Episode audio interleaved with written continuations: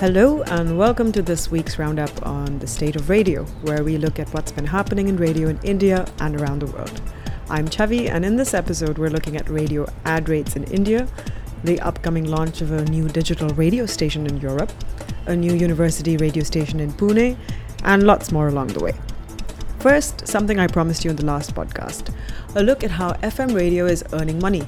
This week, there was huge news that three radio broadcasters have hiked their ad rates after the radio audience measurement data came in about where their stations are ranked across their listenership.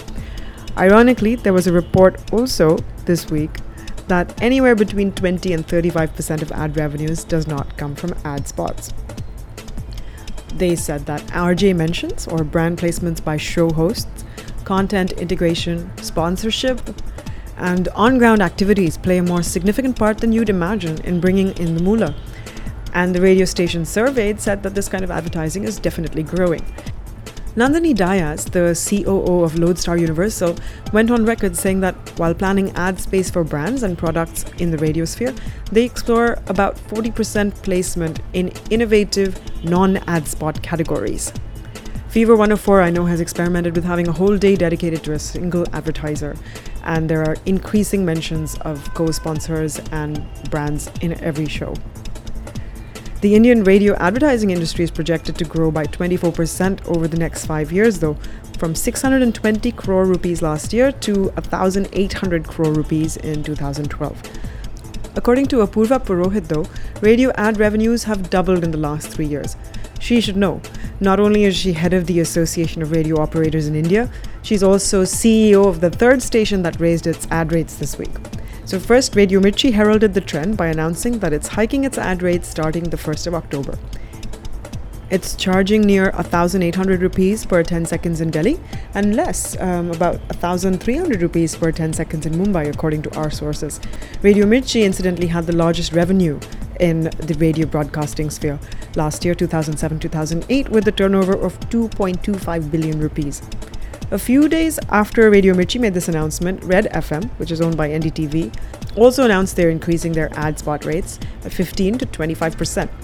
Red F M C O O Abraham Thomas has said that the RAM data has set a benchmark for the broadcasters, and therefore they can charge a premium rate from advertisers, as the data suggests that Red F M is on the top spot for the last year. Okay. For the capital city in Mumbai, Red F M's new primetime ad rate is two thousand rupees per ten seconds, although for Kolkata it's eight hundred rupees for ten seconds. And then Radio City was the third station to announce a hike effective October first. That leaves, what, six major players to follow suit in the next six days?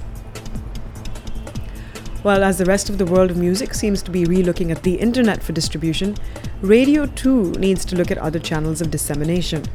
In India, it's easy to have an internet radio station, but it gets expensive because you have to pay music royalties, and there's really no way to make an income off of streaming online. So how do you pay for the music? This week, the news was dominated by how four of the biggest record labels, Warner, Universal, Sony B M G, and E M I, have joined hands to let MySpace Music stream their music for free. And the labels understand the numbers, obviously, because if you can't lick them, join them. The illegal downloads have totally taken away from the sales of C Ds all over the world. The global sales of recorded music fell from thirty-six point nine billion dollars in two thousand to twenty-nine point nine billion dollars last year. By the way, if you checked out MySpace Music today, that's the twenty-fourth of September, you will have seen that the two top featured artists are of Indian origin. Anyway, diversifying its modes, Radio City is taking its content mobile. They've tied up with Modge Mobile for a couple of different things. Modge will handle all their dial-in numbers for contests and S M Ses, which are called short codes here. And they'll also be creating a website for mobile browsers to access Radio City from their phones. Will there be online streaming? Will you have to call a premium number and pay some six rupees a minute to hear the radio? I don't think so. Especially since now most phones come with an inbuilt F M tuner, which is why I don't understand how Vodafone or Airtel or any of the other service providers make any money off of these premium services where you have to dial in to listen to music on demand. If you are online though, and you want to check out some community type programming by Nepalese youth in Canada, visit radio dot c f f n dot c a. The Canada Forum for Nepal, which is C F F N, has launched an audio network called Yuva Sanchar, where listeners can access radio programs that are produced and distributed by Nepalese youth in the organization in Canada. The flagship program focuses on issues faced by today's Nepalese youth in the diaspora, plus entertainment stories, music, jokes, and some educational type topics.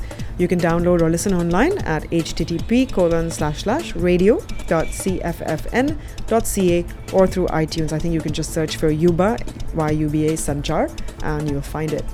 The producers of Yuva Sanchar have put out a statement saying that they hope their online programs will be broadcast through a radio station in Nepal soon, so that anyone in the region, regardless of available resources, can listen.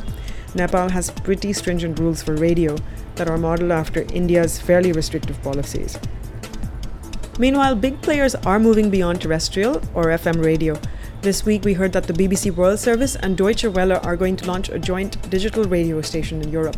It's going to be all English and broadcast eighteen to twenty hours a day. The content will be global news, documentaries, op-eds and cultural stuff for the one hundred seventy million potential listeners. The good thing is that while digital radio receivers are fairly expensive right now, the prices should have dropped by two thousand nine. Right now you can buy a freestanding digital receiver for about one hundred forty British pounds sterling or eleven thousand rupees, or you can buy an add-on for your iPod for about five thousand rupees. But the numbers of people who use digital radio are definitely growing. In two thousand six, the penetration of digital radio in the U K was only ten percent, but along with Germany and the Netherlands, Britain seems to have a plan in place to switch from analog to fully digital radio by two thousand fifteen. In fact, last June, DRACE, which is the Digital Radio Cultures in Europe, released a study that indicated by two thousand fifteen, listeners and broadcasters will see an increase in personalized radio with more customizable, often self-made or user-generated content on demand. Think YouTube for radio. And this could mean the end of programming schedules as we know them, really. DRACE also said that traditional broadcast radio will remain important, mostly because it's cheap, it's local, and has, I quote, powerful journalistic and artistic content. Well, they weren't talking about India there.